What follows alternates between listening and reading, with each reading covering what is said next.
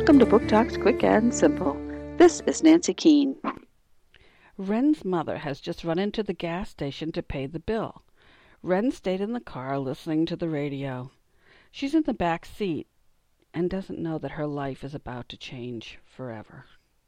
When the man jumped in the car and took off, he didn't see Wren, so she ducked under a blanket to hide.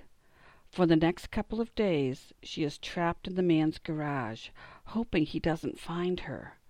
But someone knows she's there. His daughter. At least Wren thinks she does. Dara leaves food and water for her. Wren is finally able to escape.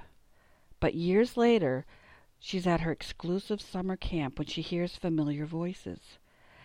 And the new girl has a name that Wren hadn't thought of in years. Dara. Can this really be the same girl? And when Dara is introduced to Wren, she knows right away who she is. How will these girls deal with this unimaginable situation?